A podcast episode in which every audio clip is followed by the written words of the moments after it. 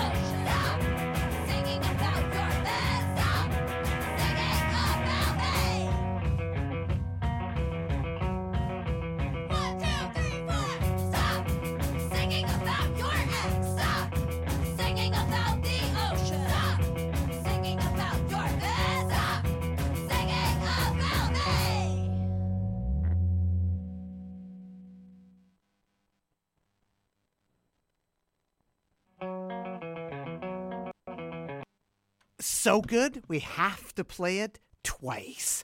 And that there, right now, you heard is a band necking from Vancouver, British Columbia, Canada, who are playing with the Transmitters and the Corner Boys and Alice Bag at the SBC on July 8th. So that was necking with their song Stop Singing. And before that, the Corner Boys with Where Did I Go? And before that, Fashionism with Weekend. And again, Fashionism are fronted by Jeffrey. Thank you for the postcard. And they also, Fashionism, are fronted by, by Jeffrey. Uh, Like they're fronted by Jeffrey, who also fronts the Transmitters. The Transmitters, who are playing with the Bags, who we played to begin that set with He's So Sorry. And we have a caller on the line right now. Hello, caller. Are you there? I am there, Nardwuar. How are you doing? Good. Uh, who are you, caller? And could you move a tiny bit closer to the microphone, if possible? Yes, I can. It's uh, Joe Keithley from DOA there, Nardwuar. Hello, Joe Keithley. Who are you, Joe? Joe, who are you? Who are you exactly? Man, of, a man of mystery, obviously, right? So um, I'm the singer for DOA. That, that's who I am. You're the singer for DOA, and I was mentioning another gig, not competing with your gig, but the gig was with Alice Bag at the SBC, the Smiling Buddha Cabaret, on July 8th. And that makes me think a little bit. You're having a gig coming up. Could you tell me about your gig? And also, could you tell me the differences between the Smiling Buddha that DOA played long ago and has played the SBC since? What is the differences? Um, you know what? It, well, having like a skate, like having like a, a half pipe in there, you know, for skaters. Uh, obviously, that, that's completely different. Uh, the neighborhood's a lot rougher than it used to be, you know, back in the '80s. And uh, you know what is bigger now? And it's also like uh, you also don't have Lashman and Nancy and uh, Robbie. Uh, the the family that ran it, that, who were like real characters, but there's a fine set of characters running it now, right? So, um, the show we have coming up is uh, Friday, July 6th. So it's uh, called the First Annual Fight Back Festival. And strangely enough, it features DOA, along with Roots Roundup and Catlow, Chief State, Star Point, Swart Pier, In the Whale, Jesse Laborde, Laborde uh, David M. from No Fun, and Doug Andrew, a little buddy of mine. From Shanghai Dog at the rickshaw. Yeah, exactly. Yeah, so ten different acts. Some of them acoustic, uh, five of them, uh, you know, out and out loud bands. I was curious though, Joey, what is the difference in the actual building between the old Smiling Buddha and Yeah, the new okay, Smiling Buddha? Is there any difference in the build? Like, it's not the same, is it? No, it's not the same at all, other than the fact that it's the same, uh, like ceiling height and width and length and all that kind of stuff. So. Uh, when you walk in now, the bar's on the left, but when you used to walk in, the bar was on the right. Okay, uh, which is not that much of a difference, but it was a, a, a, vantage point for Igor, who is the, the doorman, because he could look from that point to the front door to the back door, see if anybody was sneaking in. Right, so which was like a, a very common occurrence. That's how you could get 200 people into the place when you were only supposed to have 105 in the old days. So it's it's quite, actually quite a bit bigger now because they knocked out the whole kitchen in the back, like where the stage is at the back. That used to be the kitchen. And of course, we know Steve, the caretaker, down below the kitchen. That's where he used to hide the bodies, right? But that's another story. Uh, Baboon, is there anything left? Is there anything left? Is there anything like a radiator? Is there anything left? Uh, I don't know because with Malcolm and uh, his partner, I talked to him when they did, and they said they pulled out like I can't remember. It's like fifteen uh, dumpsters load of, uh, of stuff like material, like ceiling, wall, uh, floor. He said the ceiling was just what had collapsed in on itself uh, when they took it over. Like it was like falling through. And they end up rebuilding the whole thing, which is like crazy. But I'm really glad they did it. So it's like one of you know, because the Smiling Buddha there, Nardwuar, used to be referred to as Vancouver's oldest and finest night spot. So there you go. And apparently, Jimi Hendrix sat in there. He sat in there, right? He did. Uh, there was a few years ago the Hastings uh, Business Crossing um, group or whatever. Right? Uh, uh, they did a documentary um, with people of all ages, uh, ranging from 20 to uh, 85, had a connection with the Buddha, and documented a lot of the older people. You know, before they passed on. You know, that type of thing. And uh, the one story I heard was that Jimmy had come in there because it was Jimmy James and the Blue Flames, right?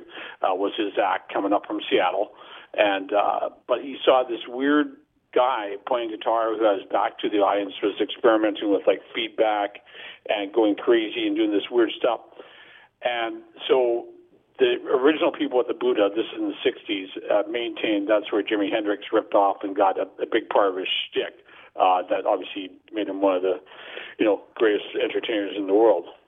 Now, speaking of Jimi Hendrix, Wendy's Restaurant. Wendy's Restaurant. That is where I first saw you at the Wendy's Restaurant on Cambie and Broadway. Really? Okay. At the Wendy's, okay. I probably grabbing a quick burger, I'm sure. What do you remember about that era? It was probably like about 1987. Let's take you back to 1987. Do you remember this era. I'm going to play something right now. We are speaking to Joey from DOA, who is playing at the Rickshaw next Friday, July 6th. Here's a little clip from 1987. Well, um, Nardwuar the Human Serviette is already late, so I'm gonna play. That is, why you think that, that is that my concern? Oh, he wants and like to- Nardwuar, the human serviette, like a serviette. What do you do? You wipe your ass with it or what? Yeah, he's right here. Probably hit me the don't, head with a door. don't mess with him. He's right behind me. Do you remember that at all, Joey? I do, I do, and of course it was uh, followed by one of my uh, uh, characteristic and uh, uh, copyrighted and trademark laughs, right? And that was on Dean Paul Kennedy's show, Expo 66. oh, okay. I don't remember that part. I just remember being on CITR, right, and uh, uh, that's where I first met you, and um, I remember that date. and it's just like uh, it was, it was pretty funny, right? So It was and, uh, 1987. 1987. Congratulations, Joey, for still being in the game. You are still in the game, eh? I'm still in the game, yeah. Well, you know, one of the new songs, uh, we have a new album out called Fight Back, and uh, one of the songs on it is called You Can't Stop Me, but it's really about equating myself to uh, Reggie Dunlop, uh, the famed coach in Slapshot, who has at this point in his career become a playing coach, right? So, you know, and then he skates onto the ice at the beginning of slap shot, and he gets out there, and a, a, a lady stands up in the stands and go like, "Hey, Dunlop, you old fart, why don't you retire?" Right? Like, uh, so I see myself in my Reggie Dunlop mode at the at this point in time, right? So, still able to play, but a playing coach. Joey of the band DOA playing the Rickshaw Theater on July If anybody has any questions for Joey, it is 604 822 2487, 604 822 CITR or 604 UBC CITR to speak to Joe from DOA. I was curious, Joe, the subhumans, all these festivals that you've played nowadays, or even like 10 years ago, have you ever met the UK subs or the Subhumans UK? Because I interviewed Dick from the Subhumans UK, and I tried to get Dick from the Subhumans UK, who were coming to Vancouver for the first time ever, to play Slave to My Dick, and his name is Dick. It'd be amazing for an encore song. Have you ever met those guys at all? The UK subs or the Subhumans? Of course, Wimpy would be up for it, I'm sure, singing Rest in Peace if he was around. But did you ever in any contact with the UK subs or Subhumans?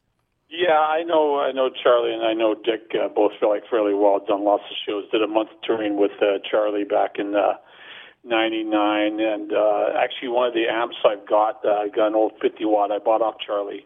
It's like a 75 uh, JMP 50 watt, and I bought it in London. We drove all the way through London, and uh, uh, he was he was giving us a tour of South London, and he was going like, "Joe, look there, see that pub there? You know, I, I sang in there, and while I was singing, somebody hung themselves. Can you imagine that?" And, and we were, of course, we were like silent. There was nothing to say, right? So, but uh, Charlie's Charlie's a great guy, unbelievable. Like uh, he's still going along uh, like crazy on stage. You know, 72 years old, um, unbelievable. And Dick is like a super talent. Uh, um, so English subhumans are incredible, as were the Canadian subhumans, of course, right? Um, I put them on a par. Uh, and Dick has another really great band too. It's a bit more ska called uh, Citizen Fish, but he he's an excellent guy. And and uh, you know what? He's the Dick. Uh, what I love about Dick is that he's the type of guy that will stand up to issues and like um, say what he thinks. We were playing uh, Rebellion Festival with him last summer. It was like uh, the Subhumans, DOA, Real McKenzies, uh, oh stacks of other bands. Anyways, and uh, Dick got up and talked about like uh, you know the, the anti-immigration sentiment uh, in England and uh, you know the the the whole Brexit vote and you know he didn't parse any words. You know he's a man a man of action. I love him. Did you ever talk to them about the subhumans from Vancouver? You know, the subhumans versus the subhumans. Yeah, I, I mean, maybe in the early days when we, we probably first met Dick uh, back in '84 when they were just like really, really young. They were probably like, like 17, 18, and they lived down in Brixton, uh, close to the Welsh border. And uh, we played this big thing called the Peace uh, House, right, which was this uh, anarchist, crusty peace house that you played this hall, right, and. Uh, um, and we mentioned about the being the subhumans from Canada, and they, and they knew about them, of course, right? But they were just going like, "Oh, okay, yeah, it's cool." They didn't say too much, though. They were more, more like, "Oh, we love those guys," or or they're our rivals. They didn't say anything like that, right? You know, they're they're you know to- they're totally a nice bunch of guys. What was the D- DOA lineup then? Was Wimpy in the band? Yeah, he was. Uh, so his, Wimpy had been the, joined DOA in the beginning of '82, and so our first real uh, European trip was in '84. So that's when we first met uh, uh, the Subhumans uh, down, down in down in um, not Brixton, but in uh, Bristol. Bristol. That's it. Right. Sorry. So the subhumans, Wimpy, met another subhumans. Yes, he did. He did. And uh, Wimpy didn't have too much to say about. Like he was. I mean, when people use your name, um, I mean that kind of happens. Like um, uh, we were in a band in Toronto called the Skulls, like our first punk rock band, like Wimpy, Simon Werner, Dimwit, and I. And uh, then we heard of a band called the Skulls from L.A. and we went, "Oh no, there's our band called the Skulls." And they're in L.A. They'll be way more popular than us, right? So, so we thought, well, why don't we call ourselves uh, the Red Skulls? Said Dimwit, and somebody else said, "How about the Numbskulls?" Right? Or the bloated pigs. Well, that was the next step, right? Uh, Wimpy and the Bullet Pigs. That was uh, the opening band. It was us changing instruments, right? So, um, so Gerry Hannah, uh, Gerry Useless, Subhumans, again uh, would have a band to play in because he'd come out to Toronto with us, but he didn't have a band. So, I drummed, Jerry played bass, and uh, Wimpy sang, and um, Dimwit played guitar. And we're speaking here to Joe Keithley of DOA playing the Rickshaw Theatre on July 6th, Friday, July 6th, as part of the Fight Back Festival. And uh, basically, a release party for your new record, Fight Back. On the record, I noticed that Ron Reyes ex Black Flag singer sings on Fight Back. Yeah, he does. He's actually, uh, if you look at the Fight Back album, he's he. We didn't work it out this way on purpose, but his backup vocals ended up in the first five tracks. So he's on Union Ass Kicking, Killer Cops, Time to Fight Back, We Won't Drink This Piss, and just got back from the USA. So it was great. It was really fun hanging out with Ron. He's like a uber talented singer, and you know, he's the type of guy when he steps in front of a microphone right away. Okay, this guy's got so much power, and he can just crank it out like he's uh, he's great. And plus, he's a great guy too. How many times did you see him play with Black Flag? Um, well, we played the with every lineup of Black Flag, like with all different singers, starting you know obviously with Keith, then going to Ron and to Dez, and then finally a whole bunch of shows with uh, Henry as well, right? So um, probably with Ron, I'd say we probably did like five or six or something like that. Maybe it was four. But Ron did a really funny thing. Uh, we never had DOA merch before, so like in about 81 or 82, he was in Vancouver. We were going like, wow, how these bands get T-shirts and sell these T-shirts. And Ron said, I'm going to show you how. There, guys, watch me. He got like a card piece of cardboard and cut out the name DOA, and then laid it through a, a blank shirt T-shirt on the sidewalk and got a can of spray paint and spray paint DOA with the cutout. And when like, went, he went, there you go, instant merch. And we, so he was the originator of the, the DOA merch. How rare is that shirt? It must be really rare, that shirt. Oh. Who knows where it is? We only made one. Do you have many rare shirts? Like when people I- come to yeah, DOA I- gigs, are they wearing rare shirts? I see people come up uh, with really old shirts I haven't seen in years, and I kind of forgotten about the design. You know, like DOA's probably had like, I guess, say 40 different designs. You know, a lot of them would be variations of the skull or the arrows. You know, but um, but sometimes people come up and uh, they'll have their shirt on. The one that's really noticeable is the "Let's Wreck the Party" because the ink was so thick on the shirt that people were wearing it, and obviously the people wearing it are usually like 50 years old or more, unless they've given it to their son. And uh, the only thing really left of the shirt is the crest, uh, like the, you know, with the the logo, and the rest of the shirt is like in tatters, right? The, the logo is made to last.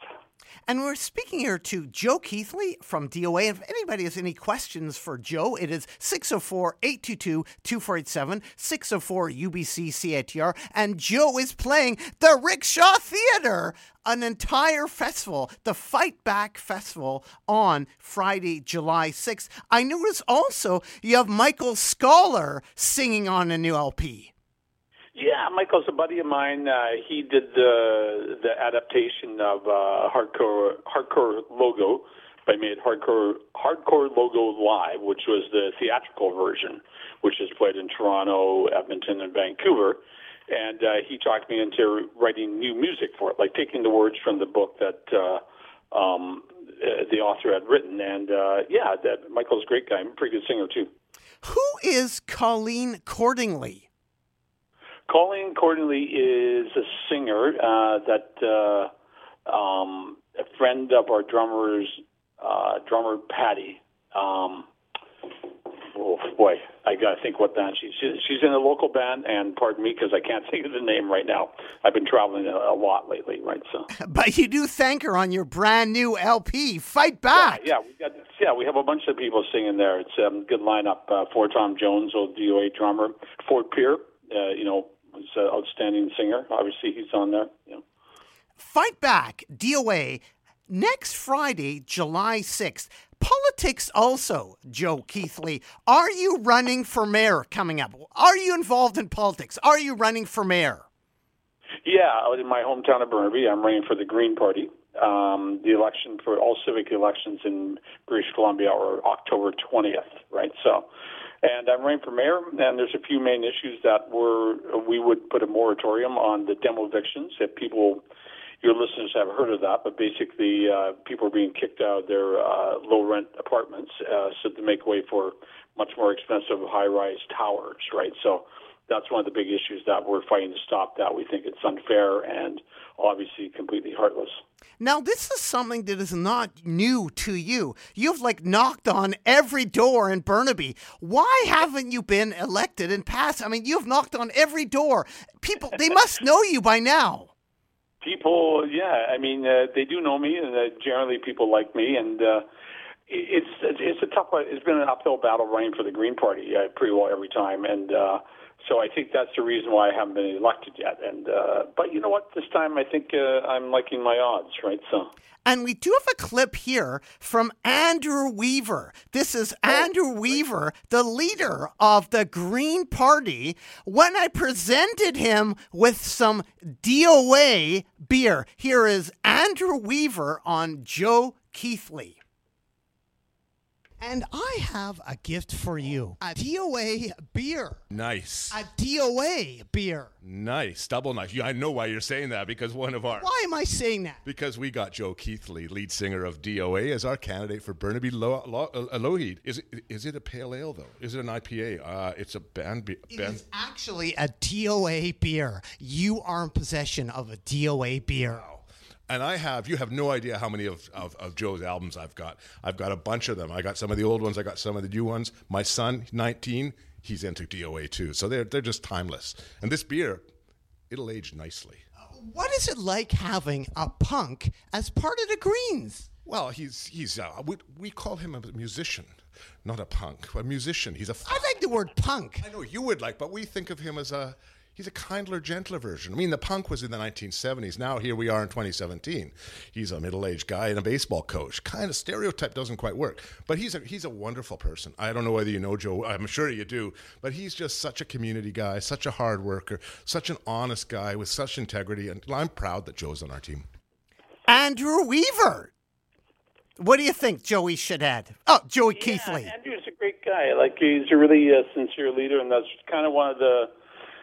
I had ran for the Green Party in uh, provincially uh, in '96 and 2001, and then I, I dropped out for about 10 years. And but I went to a convention uh, in um, Nanaimo in 2014, Green Party convention, and uh, I saw how they were getting organized and. Uh, uh, met Andrew, and I was like really impressed with him. I was going like, okay, uh, these guys could do something, and uh, you know, and to me it was a natural fit. Like you know, I've always been an environmentalist, and and you know, the, the green way of doing stuff is trying to trying to be rational and use it like do stuff logically rather than like on a whim or just to help your supporters or you know like to make political hay. Right? It's a bit more thought goes into the Green Party than the other parties.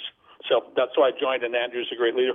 What do you think about the word punk? I consider you a punk. I love the word punk. What do you think about the word punk in politics?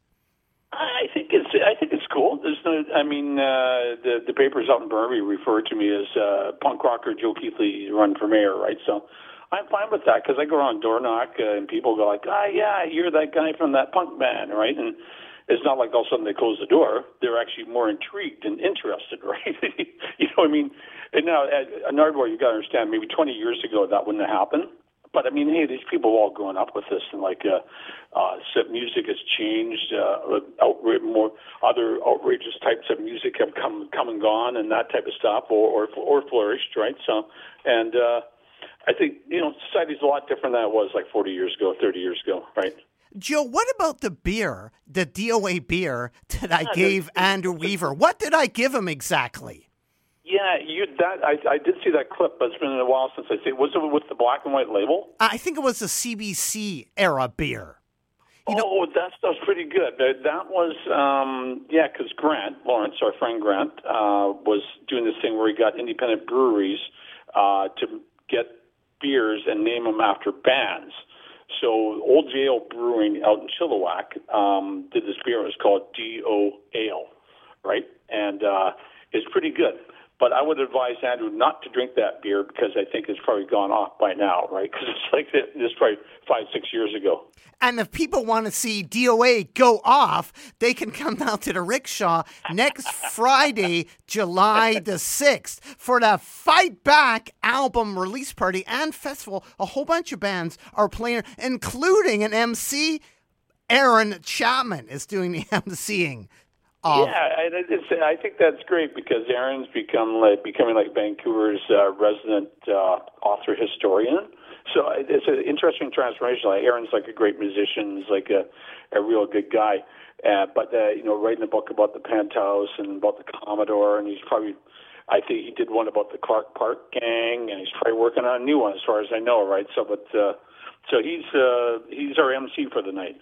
Joey, do you know every city? Like when you go on tour, have you been to the city before? Do you know every city? Do you know cities more than anybody?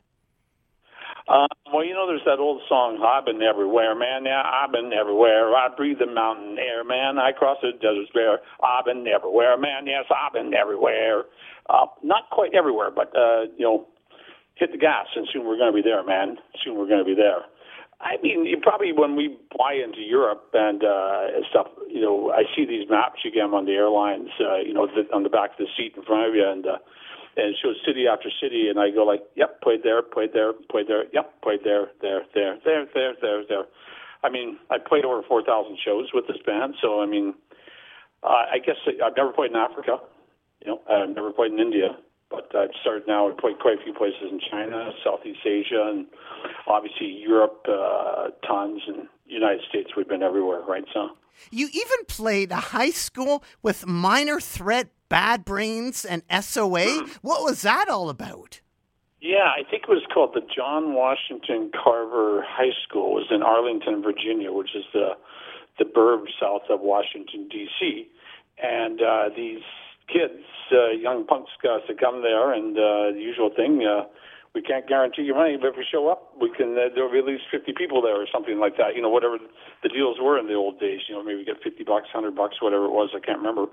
And uh, who should be there? But the initial big parts of the Washington D.C. scene, uh, among them Ian MacKaye and uh, uh, a 17-year-old Ian MacKaye and a 17-year-old uh, Henry Rollins, right? So, and uh, yeah, it turned out to be a really influential, influential show um, in the DC scene's uh, history, right? So it was like pretty, pretty cool, right? But it was like, you know, at this point we were older than those guys. We were probably like 23 to 25 or something like that, and uh, it was great. And I think we actually end up playing there again, the same high school the following year as well. What was it like in DOA when you played on the West Coast in LA to like 3,000 kids? Like I saw you play like the Olympic Auditorium or the Santa Monica Yeah. Civic. What were those gigs like? You play with like Black Flag, you play with like the Sexuals to like 3,000 people. those shows were great. It was like um, unbelievable because I mean, every other, even in New York City, you couldn't um, get that big a crowd for punk rock. Except maybe one time we played with the DKs, and they obviously got the biggest crowds anywhere of all the punk rock bands, right? So, um, but the Olympic Auditorium shows, yeah, we played with the Exploited. We played at Santa Monica Civic, uh, big shows there with uh, with Black Flag, with Mo- played with Motorhead there, and. uh you know, the, the, but the punk rock shows at the Olympic, what people got to realize is um, that was built for, I think, the 1932 Olympics in Los Angeles. So what they would do is hold 10,000 people, and they wouldn't open up the top, but the bottom would be just rocking, and you'd have three different mosh pits, right, going on, circling around, uh, just like crazy, crazy, and. uh yeah, it, it was excellent, right? Because you got the. I mean, that's why you know, a lot of ways uh, people think, uh, you know, hey, London's the home of punk rock. I'd say, you know what, California is pretty well the king of punk rock in a lot of ways, right?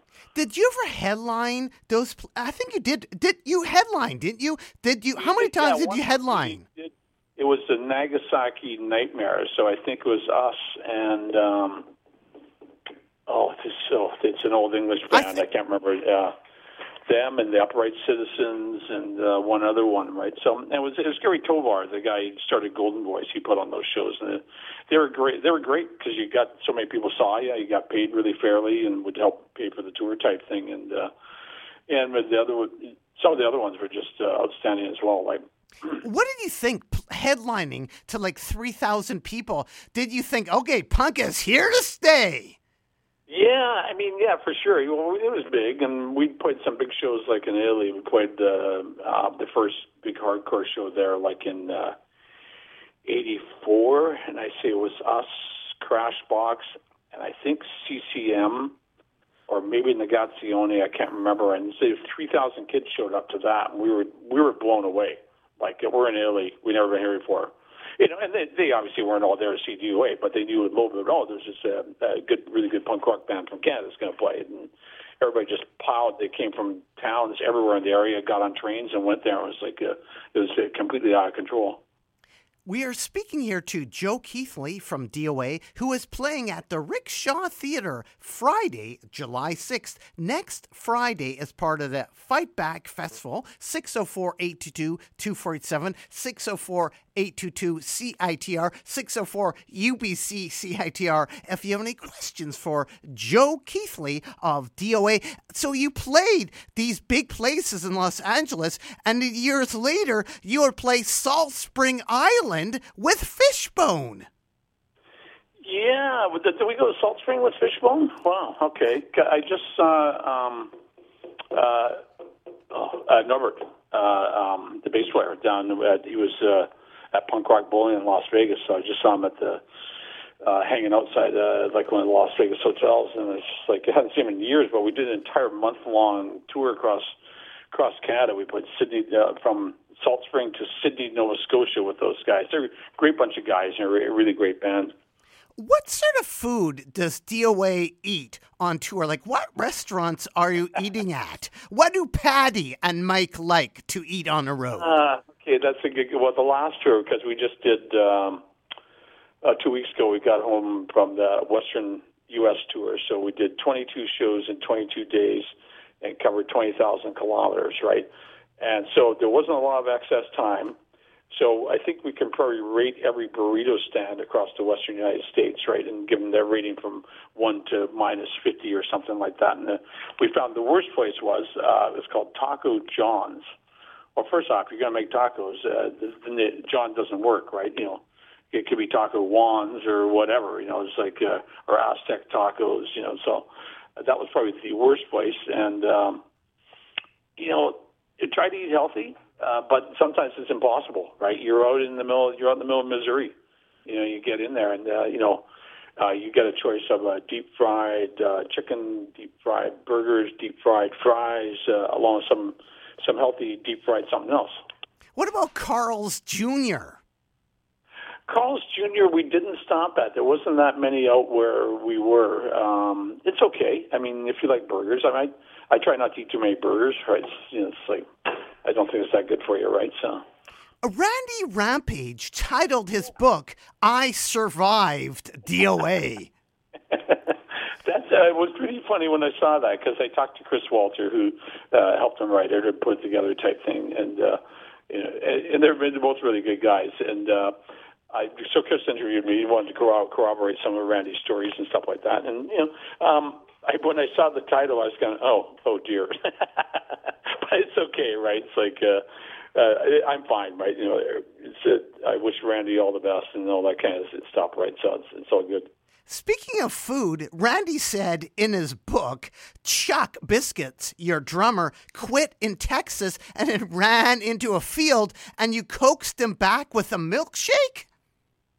I it's a milkshake or something like that. He was it was in uh, Waco, I think, and uh, like north of Austin, and uh, uh, he quit, got really mad. But the the fight that preceded, I don't know if Randy told you that. Uh, um, Randy said something to Chuck, and Chuck grabbed his brand new bag of Doritos, I think, or Yes, he mentioned that in the book. He mentioned in Yeah, yeah. I Survived DOA. Yeah, okay. So the chips went flying everywhere. So Randy was so mad he took this like canister of like um, chip dip and threw it right in Chuck's face. So then Chuck quit, and then uh, said, uh, you know, then cursed at us and uh, blah blah blah blah blah blah blah. And finally, I, I I bribed him back. It was with a, with a milkshake or something like that from Dairy Queen, you know, near the bus depot in Waco. He was trying to get a ride home back to Vancouver. Milkshakes are very important with DOA, aren't they? I think so too. Chuck's other big food. Uh, I don't know if you ever seen his video where he goes through all the cereals, right? You know, Count Chocula and stuff like that. That and the other thing he really liked was um, spaghettios, right? Uh, which are this kind of circular little uh, pasta things in this uh, gooey red sauce, right? And there, it's really not very good, but he was kind of addicted to them, right? So, you know, Randy also mentions about some of his friends heckling the Clash. What do you remember about that? The Clash suck, signed Jay Shithead. Yeah, that was pretty funny. I I, I got to say, we opened up for him at uh, at the Gardens on the, the PNE grounds, right? And uh, know, big crowd, and we we played. Then uh, the a really good band, the Rockabilly Rebels, played, uh, and then was the Clash, of course, right? So, um, and I, I'm still big fans of these guys. One of my favorite bands of all time, and uh, you know, um, that you know they were uh, they were being kind of dicks, but you know we didn't know anything about rock and roll, so they're they were like rock stars, and we were like just young punks, and so that word got out that the, the Clash hadn't been very nice to DOA, so people started heckling them between songs, right? And our old manager Ken uh, was right in front of the stage and uh, was yelling at Mick Jones, and Mick Jones offered to have a fist fight with him, and Ken said, "Why don't you come down the floor? I'll fight you any time." right? This was in between songs, right? And afterwards, Mick Jones re- remarked, uh, uh, "Oh boy, we'll never come back to Vancouver. We hate your city, and we really hate that heavy metal band DOA." What's really ironic is, weren't you later on booked by a heavy metal booker, Marshall? He booked Van Halen. Yeah, uh, Marshall Berle, like uh, the the the cousin or nephew of uh, Milton Berle. The re- you have to be pretty old to remember this, but the old time classic comedian, right, uh, from the '60s. Um, but Marshall Berle booked us out in New York and got us uh, so much money. We were going like, wow, this guy's impressive. Then he got another show in Boston, and and I think he later on when he managed Ratt How long were you with Mar- Marshall? Well, we did two shows with them, and uh, you know they're pretty good shows. We kind of wish we had done more, but it, it didn't work out that way, right? So, When did you last speak to Chuck Biscuits? oh boy, quite a while ago. I think. um Oh, uh, like a long time ago, probably at Dimwit's uh, uh, wake. So that's like '96. So like 22 years. Does he have any I mean, I- interest at all in the DOA legacy? Have you been playing gigs near where he lives? Yeah, he's never shown up. I mean, uh, sometimes in contact with him. Right? You know, I tried to coax him out of retirement uh, about 12 years ago to go down to Australia with me and Randy, and I thought it would just be, you know, it'd be a fun thing to try out and uh, just see if we could get it going again. And uh, yeah, then he at first he said maybe, then he said no, no way, and you know, so basically now I just send him his royalty checks and they get cashed, so I know he's alive and he hasn't moved. So, you know, Where is he? In the States? he's in the Seattle area. We're speaking here to Joe Keithley of DOA, who are playing next Friday, July 6th, at the Rickshaw as part of that Fight Back Festival. And speaking of venues in Vancouver, that's at the Rickshaw. The Commodore, when you saw the Ramones at the Commodore in 1977, was it full? Was it full? No, um, I think I don't know exactly, but they we knew about the Ramones. Dimwit had bought the first album. We were listening to it quite a bit, and uh, and they're running ads in magazines like in Kerrang and uh, these old magazines, and and the caption for the Ramones was, "The Ramones, or the first album, the most unusual record in six years." I don't know why they picked out six years, but it was like a strange ad, and. uh then said the Ramones were coming to Vancouver, but uh, I think they'd only sold about two or four tickets. And uh, of course, uh, my old friend Drew Burns, uh, who used to run the Commodore, um, rest his soul, he freaked out and then he uh, made it like a free show. And they started announcing on CFox, coming down, see the Ramones for free at the Commodore, right? And about a hundred of us, hundred of us showed up. Uh, a, another fine band, the Lewd from Seattle, opened up. That's the first time I saw them as well. And then the Ramones came on, and uh, basically uh, it was like the textbook. Everybody in Vancouver went like, "Oh, that's what punk rock is." It, we finally, because we've been seeing little clips on TV about you know the Pistols and uh, you know the the the, the shops in London and uh, all that kind of thing, right? And, uh, but we saw them went like, "That's how you do it." Right, and they and they did the, they were the template for punk rock, and they taught everybody that, right? So, Joe Keithley, what about the English bands? I noticed at Gambados in May of 79, you said, I hate you, and you dedicated that to the Jam. What did you have against the Jam? I don't honestly, Nardwuar. I don't remember. I don't remember that, but I had the first two uh, Jam albums, which I think are really great. Uh, great kind of pop with a tiny bit of punk in it, right? And uh, but my all my albums got ripped off on some tour in the early days, and uh, um, I don't remember why I would say something like that. But uh, there you go. But I guess in general, wasn't it sort of like the English punks hated the American punks? What was the relationship between Wattie uh, of the Exploited and Jello Biafra? I don't know the history there between those two guys. I mean, I saw we played with Exploited in um Slovenia. I would say like eight years ago, like a pretty big show, and uh, Wattie was totally friendly. I hadn't seen him like in oh god, probably twenty years or something like that, and he was doing good. I mean, I I know he's kind of had a bit of problem now uh, with uh, some heart stuff, and so I'm, I hope hoping he's okay. I they're coming to Vancouver soon, aren't they? Yes, they are indeed in the fall. Yeah, no, it'd be great. That'd be, yeah, yeah. Um, so the one thing we always said about English bands, because you know we play a song like a popular DOA song, you know, "The Enemy," "The Prisoner," World War Three, whatever, and uh, people would yell out, "Ah, play World War Three." You know, we just put it five minutes ago, and I, I'd always say, you know what? Only English bands play their songs twice, right? which I did play with the original lineup, uh, Sham '69, which is one of my favorite bands when I was a kid, and. uh you know, so we're playing at Rebellion. This is like 15, 18 years ago, you know, in Blackpool in in the UK, obviously, and um, they did a, a kind of like a punk rock version of Borstal Breakout, which is a great song. And then about a half hour later, they did like a kind of a hardcore version of Borstal Breakout. and then towards the end of the show, they did like a reggae version of Borstal Breakout. So I thought, yeah, it's a good song, but you're milking it. Amazing. and we're speaking to Joey from DOA. Joey, what do you think about the UK managers? Bev Davies, who is also part of your Fight Back show. Maybe you could mention the Fight Back show happening next Friday. Bev Davies is part of it. Yeah, Bev's going to have a whole bunch of uh, photos up, uh, like in the entranceway in different parts of the venue, the classic uh, stuff, not just the early Vancouver scene, but uh, the bands that came through, Ramones, Clash, uh, Talking Heads. Uh, she was the the go-to photographer and uh, always had a, a great way. She was never that tall, but somehow she managed to. She had this one camera case that was about a foot high, made of hard plastic, and she'd stand right in the middle of the pit and get these great great shots.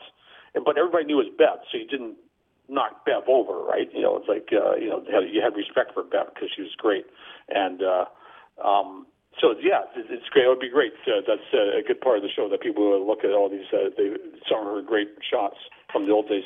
And she traveled with you, DOA, to Europe quite yeah, a, to I think a few down times, to right? California a few times, and then uh, the really iconic stop uh, was uh, in London. We went to London in 1981 because we saw this newspaper ad, you know, like uh, and said uh, Dead Kennedys, uh, Anti-Nowhere League, DOA in London at the Lyceum, and held about 3,000 people. And we're going like, nobody told us about that, right? So, and uh, but then we phoned up, uh, phoned over to the UK and got hold of the promoter. Then we got hold of like a um, uh, Jello's label type thing, and said, yeah, we can get you on the bill. That sounds great. So it was pretty cool because we then we got a single out. Um, it was a five song, seven inch EP called uh, Positively DOA, which have like Fucked Up Ronnie and uh, World War Three and three other songs. And uh, that got out there and became single of the week. We arrived there and uh, we played the big show uh, there, and uh, uh, English Hell's Angels were going to beat us up. And finally, um, East Bay Ray came to our rescue uh, and, and came in the dressing room. These guys, they didn't like the way we talked, and Ray came in and said, "Hey, hey, it's it's cool, guys. Uh, uh, they're kind of like Americans. They just uh, they talk a little funny." Bev also mentioned that she visited some managers and she played them like subhumans, and they complained to her, Why do you say like dick? Why do you say fuck in your songs? Was that the difference between like American and British punk at that time? Like British punk was afraid to say the word dick, to say the word fuck at that time? I don't know. I remember. I kind of vaguely remember that Bev doing that, right? But uh, yeah, well, I mean, the subhumans were ballsy, right? So no doubt about it, right? So And Ji- um, and Jim Walker from Vancouver ended up the drummer for PIL, and he almost was in a DOA video. Yeah, he. Um, I don't remember the part about the video, but what he did do, if you get um, the Vancouver Complication record, so there's two DOA tracks on that. It's like the original version of "I Hate You," um, and there's another one that Chuck wrote called "Kill Kill This Is Pop." But Jim came along uh, to, to the studio that day and acted as the producer and kind of helped us organize it. And uh, he had been in the Furies for a while, like Vancouver's original punk rock band, uh, for the very first one, obviously. And uh, then he moved to London. Next thing we knew, uh, he was in the PIL. We were like, wow. wow. So when we got over there in '84, we had a really fun night because uh, um, was, uh, Jim got hold of us at the show and he says, yeah, yeah. He came down with Jah Wobble. And Jah Wobble had stacks of cash, so he took us out to all these bar, late night bars in London, right? So, you know, pay, paying for uh, the cab rides and uh, the drinks and all that kind of stuff. It's pretty cool. Isn't that pretty amazing to go from Vancouver to like Johnny Rotten's drummer? That is like the ultimate thing through an ad. How did that Like, I don't know how he pulled it off, but I mean, he was a good drummer. So he was the, you know, you know, hey, music is like being in the right spot at the right time. That's an awful lot of it, right? So. What do you think about that? The punk scenes, like number one, the UK, New York, you know, a tie. Number two, LA. Number three, Vancouver, Toronto. How do you rate the different punk scenes? Where did Vancouver fit in? Was Vancouver number three? You know, if the UK and New York are tied, or how would you rate the punk scenes? I put. Well, I mean, obviously the biggest influences were like New York and uh, um, London, and then I I put um, LA LA in at number three because of so many iconic bands came out of there. You know, from X to Black Flag to the Circle Jerks. Um, then like four and five, you know what I put? I put in San Francisco and Vancouver because San Francisco came up with a whole bunch of really good bands. Was really unique, and Vancouver was really unique and a whole bunch of good bands. So that's where I'd rate that. I mean, obviously, be some. I put Toronto way down the list. I'm sorry, people from Toronto, but uh, you know, there's some good bands from there. Wild Tones uh, that did one kick-ass EP, and uh, there's some, uh, you know, the, the Ugly, um, uh, you know, uh, you know, and then obviously later on uh, from the area, of the Demics and stuff like that. You know, good bands, of course, right? So, um, but yeah, I don't think that Toronto was even close. Joe from DOA playing the Rickshaw Theatre on July 6th. Winding up here, Skinheads. What do you think about Skinheads? Didn't Skinheads at one time turn over Frightwig's van? Yeah, we were in Atlanta. We were just talking about this with um, Barry, who used to play with uh, RKL, but now is the guitar player with MDC, and we are just touring with MDC for a month. And uh, they, it was opening was RKL, and then um, oh, the guys from uh, Seattle that Biafra played with for a while with the guy. Guy has the the fuzzy hair, of the kid, The Melvins. the Melvins, and then DOA. Um, and then somehow the Frightwig was traveling with us, and uh, they were out in the van. And it was like, the, but across from the venue was this uh, old burned out building that uh, I guess the skinheads hung out there, and they had all these like, you know, like Nazi and racist slogans on the the front of the building type thing. So, you know, we knew they were around, right? And they were always trouble, especially in those days. You're talking like 86, 87, 88. There's like tons of skinheads. That was sort of their their zenith in America, and uh, so all of a sudden Jon Card uh, come running out. He says, "The skinheads are trying to knock over Frightwig's van," and we about six or eight of us ran out there and like uh, you know gave these guys a boot and stuff like that, and they they ran off. Right, they were trying to rock the thing onto its side. You know, the girls wouldn't open the door. You know, wisely. You know, so. Amazing. Have you encountered anything like that since? No, the Rocking the Van one was a unique one, right? But um, like, the last time I ran the Skinheads was actually in Olympia, Washington, and that was about uh, a year ago. And uh, it got it got pretty ugly, and then finally uh, it, nobody got too badly hurt. Um, yeah, but there was a lot of uh, there was a lot of sourness and a lot of yelling, and finally uh, some of the, a bunch, whole squad of Olympia Washington police came down and dragged these guys away. You know, they all had knives on them and stuff like that, right? What did it start over? I nothing. They just came in and mindlessly wanted to start some crap, right? And uh, you know, usually there's not a lot of thought involved uh, when you you take a racist uh, position. That means somebody hasn't really put like a lot of thought into life and what life means. Uh, so, they, you know, and you end up with uh, disaffected young men uh, that are looking for a way or a cause or something like that. It's, it's, it's a little bit like uh, joining ISIS, isn't it? Right? So, and um, you're joining this like foul organization and uh, a group of people and uh, inflicting damage and hate, and uh, you know, so it's really a lot of them do grow up. I mean, they either grow up or they end up in jail or they end up dead. Joe, what about old Vancouver punk houses? Is there anything left, like Luxury Bob's, Stalag 13, The Plaza, Kramer Manor, etc.? What happened to these places? Is there anything left for punk Yeah, history in Vancouver? The plaza is still there. Um, I didn't get a chance to get down there, but a guy bought it, like for him and his family. Uh, what And- location for people interested in checking out these historic sites, roughly, are they located? Uh, like uh, the plaza uh, was right uh, near the corner of um, Clark and uh, Georgia, right? Big, big tall house.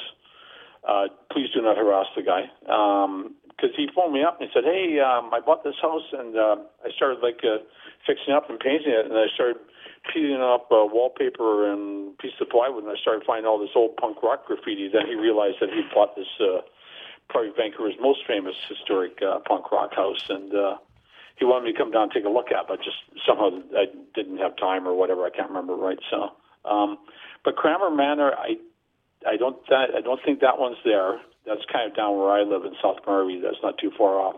I don't think the house is there anymore. It's like a business, you know, like a mini garage or something like that. And uh, the, the rest of them are all gone. They're like Fort Gore um, at Fort Gore's at the corner corner of uh, Prior and uh, Gore, right? So it's just at the end of the viaduct, and um, there were three houses there, and uh, one of them got knocked down, but two of them stood for quite a while. And the, and Dave Gregg, uh, rest his soul, took it over and fixed it up, and DOA practiced there, and uh, had lots of parties there. And it's like, yeah, it was a good place while it lasted. You mentioned Dave Gregg. We're going to end with a clip of me talking to Dave Gregg from 1987. He came up to my radio show with Ian from Curious George promoting Nice. the Intensathon. yeah, which, was uh, at Graceland uh, off of uh, Seymour in Vancouver, right? It's not there anymore.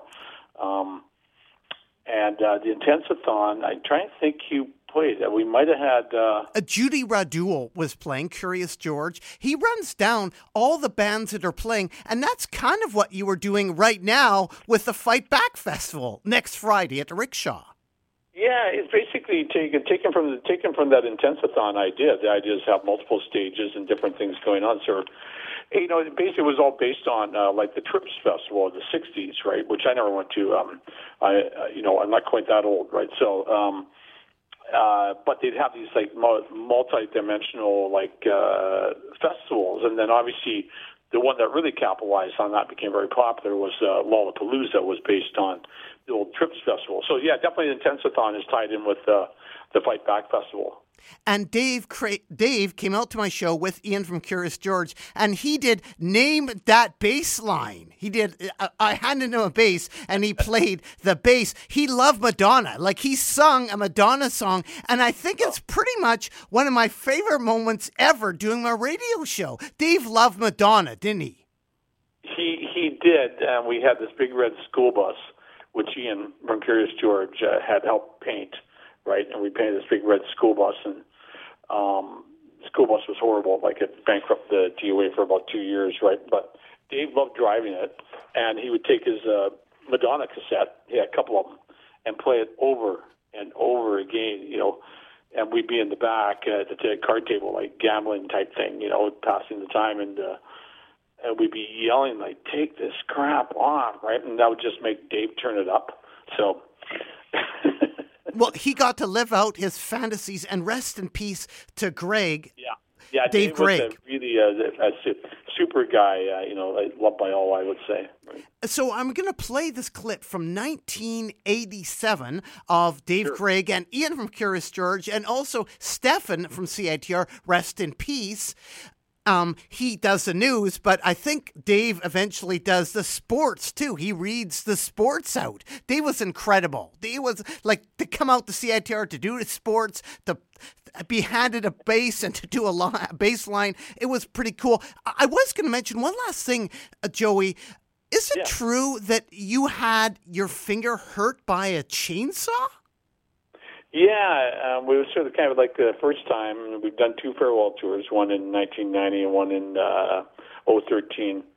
And uh, the, the crew was great on the farewell tour in 1990. It was uh, Chi Pig was selling merch, and John Wright from No Means No was the roadie, right? So, but we had this chainsaw we used every night during Lumberjack City, and uh, John said to me before, and it was the final show, was in Seattle, and uh, John said to me, "Oh, yeah, hey, be careful. There's a uh, a big crack in the flywheel, right? So because there wasn't there was no chain on it, right? Obviously, we'd been like gone to prison long ago, uh, you know, cutting uh, things off, right? Um, but the flywheel is spinning around incredibly fast. If you know what it, know, if people know chainsaws, and um, I managed to stick my, uh, um, I guess it's the fourth finger or whatever, right? Uh, but one of the two that use really use a lot for guitar playing into the foot, the opening uh, where the flywheel is, and ripped the whole end off of it uh, right at the end of the show. And uh, I went backstage, and there was these kids from. Um, eventually, ended up being like Portrait of Poverty and stuff like that. They were backstage stealing DOA's beer, and I was so mad at myself. I came back and I I started throwing balls of beer against the wall and smashing them. I was so cursing myself how stupid I was. Uh, ending my guitar guitar, guitar career, and uh, these kids ran for their life. They thought that I was mad at them. like, yeah. Anyways, uh, yeah. And eventually, uh, yeah, it, it came back and was fine. Right, it grew back. How long? Um, probably got the feeling back, you know, four or six months, right? But we had the show at the Commodore like about a week after that, So I had to kind of convert how I play guitars. I used the first two fingers instead of the first and the third, like. Uh, um, and then we worked out with uh, Chris Prohom. He took over all like the lead things that I used to do. So we, we switched it up so we could play the show. Hello, Joey. Yeah, I'm still here. Yeah. Um, right. I, I thought you were going to go on um, to say something about you and Chris, but um, shout out to Chris. Yeah, Chris Prohom. He's a father now. He lives in Victoria. I might still be playing music, but he's not really making public appearances. But uh, yeah, great guitar player. Used to play in the Dayglows and uh, played DOA for a, a good chunk of time. And yeah, yeah. And you will be making an appearance next Friday, July 6th at the Rickshaw DOA releasing their record Fight Back and the Fight Back Festival. So we're going to play that clip from 1987, the Nardwuar Show from 1987 with Dave Gregg and Curious George's Ian, and also an appearance by Stephen Ellis from CITR. Uh, also, if there's time, hopefully there will be, we're going to also play We Won't Drink this piss. What is that song? we won't drink this piss Yeah, yeah, on your new record.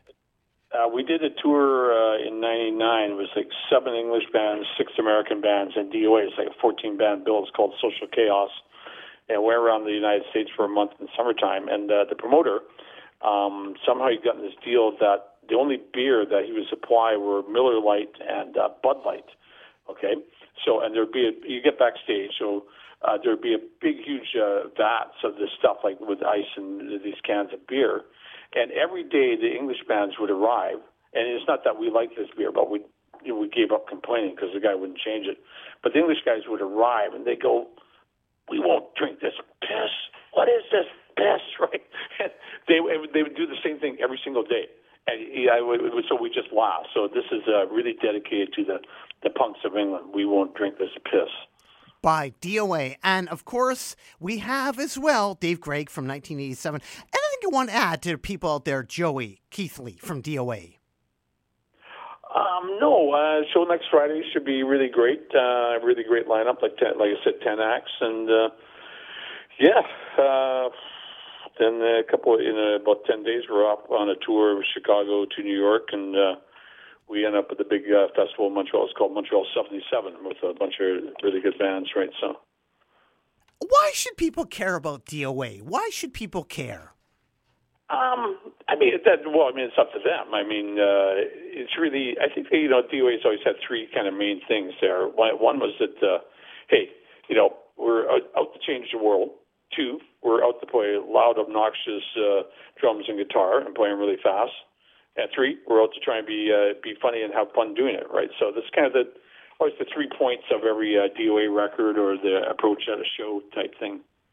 Well, thanks so much for calling in, Joe. Yeah, yeah. Keep on rocking in the free world and do do a loot do. Do do. And how did you meet Dave Gregg of DOA? Well, Dave and I sort of had a, a mutual interest. I started going to DOA gigs a, a while ago. So you were one of those people that, that sort of just showed up. And, I was one of those people who showed up and uh, went gosh and, and all that. But Dave and I noticed we had a similar uh, similar interest, uh, one of which is uh, model rocketry and uh, pyrotechnics. Yeah, exactly. Things that go fast and uh, explode. Is that what the sound of Curious George would be explained as? Something that goes fast, something that explodes, something that abounds. Is that the sound of Most Curious definitely, George? most definitely. And what is your favorite type of soap, Curious George? Actually, um, my mom was going to Woodward's the other day, and she called me, asked if I wanted anything. I asked her to pick me up uh, three bars of Zest, because I find, you know, Zest, just like they say on TV, it, it really does make you feel cleaner. And it rinses clean, and you don't have a slimy, uh... What about Irish Spring? Okay, are you ready for uh, name that bass line? Nina, okay, all you people out there in Radio Land, Dave Gregg here, and courtesy our sound effects m- people, sound effects people, perhaps some noises, sound effects. All right, well, I gotta say, this uh, whoever can name this uh, this bass line will receive two passes to the DOA show this October the 22nd. That's the Intensathon at Graceland with DOA, No Means No, Death Sentence, I, Brain Eater, Judy Radul, Mechanormal, Industrial Waistband from Calgary, Cryo, blah, Creo, Rengi, Dippy Go-Go, Looper the Butcher, Lupo the Butcher, animations, videos, displays, anti-nuke, Stein River, Native Rights, Central America, and more. Continuous show, two stages, food by DIDS, $8 advance. So if you can name this bass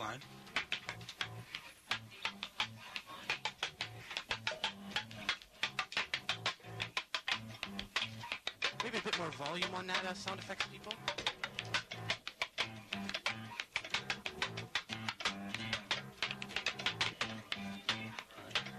Okay, Dave, we have we have a we have a somebody phoned in and said it's something obscure. Something obscure. Is that a correct answer? It's not really obscure. As a matter of fact, uh, Paul Shaffer's band did, played it on a few, on one of these episodes of that nauseating show, the David Letterman show. But I want you to know that I figured that out off the record before he did, and they didn't even do a very good job of it. I'm doing a better job of it right now than they did. So should we maybe move on to another name that bass tune line for the peop so people can win out there, perhaps? Well, perhaps? that was like a pretty easy one, I thought. Well, I don't know. I'm going to pass the bass over to Ian. Maybe he knows a bass line that someone can name.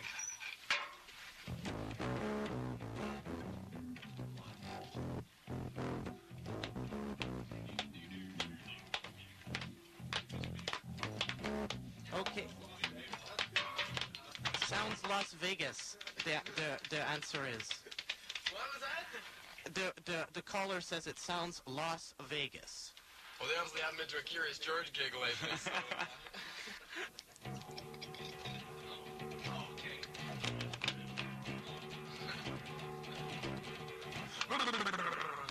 well, you know, it's, uh... Try and name that,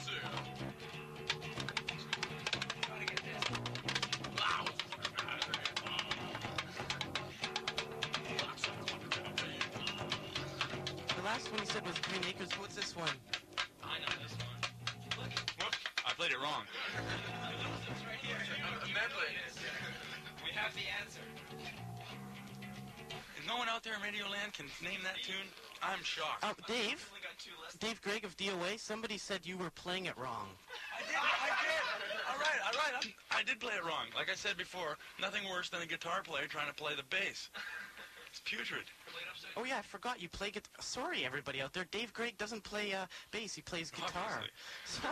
I'm terribly sorry. Okay, well, why don't we try one more time again for uh, a, a call up? One, one more time. Sorry, we'll give everybody out there one more chance. Okay. For my whole reper- repertoire. It's like it, it goes.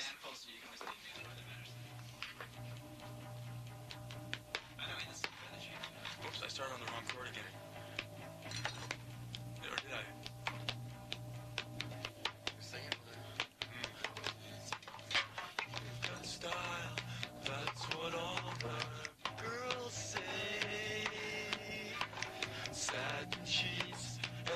And luxury so fine. We're harmonizing too. All your clothes are custom made in London. Well, I've got something that you'll really like. I'm gonna dress you up in my love. All over, all over. I'm gonna dress you up in my love.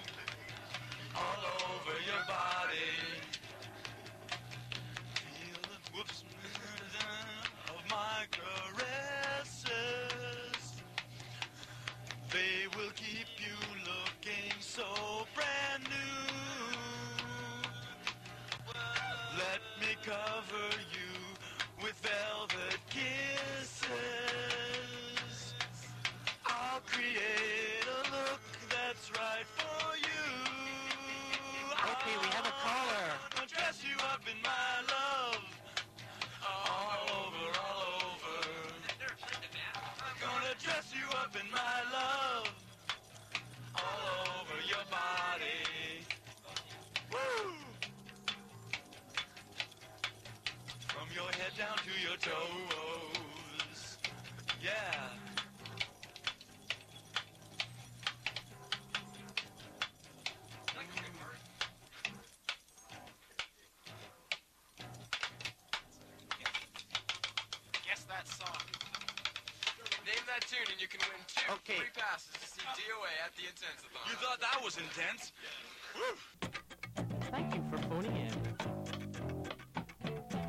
up in a few minutes will be the news with Stephen Ellis.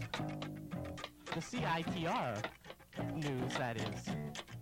And Dave Gregg, Matt Miles, will do the sports. For you. Sports? Sports, yeah. Somebody say sports? Sports. All so, right. So, Dave, if you'll just stick around for a while, I'll. How you late on you right now? Well, we have to have the news. Has to go first, I think. What kind of priorities have you guys got out here? I, I'm not sure you have to. You can direct all your complaints to Kevin Smith, Program Director, CITR, 6138 Sub Boulevard, UBC. I couldn't help but noticing on this sports sheet that I've been handed here that the, the it goes uh, baseball, football, then hockey. Well, and not only that, it has to follow the news, like what's going on around here. Well, um, I, I don't know. I think this is, this is life. This is life. But I'll tell you what. All right, listen. Before we go here, I gotta plug this gig one more Oh, time. th- well, there'll, well, there'll be more time after the news. I think there'll be a minute to plug it. Just leave people in suspense out there about, about the intensity on gig. So I think Stefan is a bit agitated. Stefan is a great guy. Everybody out there, I'm not running him down. I think he, he really does good news. And so all you people out there, sit out, sit sit back and enjoy. Stefan Ellis with the news. Stefan, you want to um, just If I can get in here, I Oh yeah, yeah. get in Oh, sorry, I didn't realize I was sitting in your chair. Well, John, it's quite an honor to uh, have DOA here do the sports right after I do the news. But, uh, but first, we'll get to the news. Good afternoon. It is 3 o'clock. I'm Stephen Ellis. The Queen has left Vancouver after a week-long visit to areas of British Columbia. She is on her way to Regina. During a speech, the Queen asked people to give prayer with her for peace in Fiji. The southern Pacific island country has been torn by a coup linked to racial intolerance.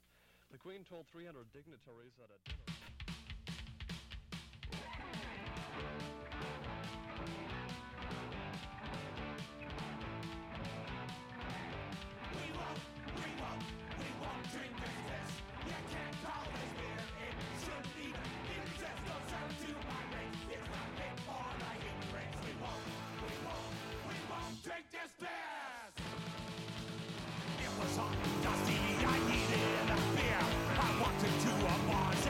What you serve here?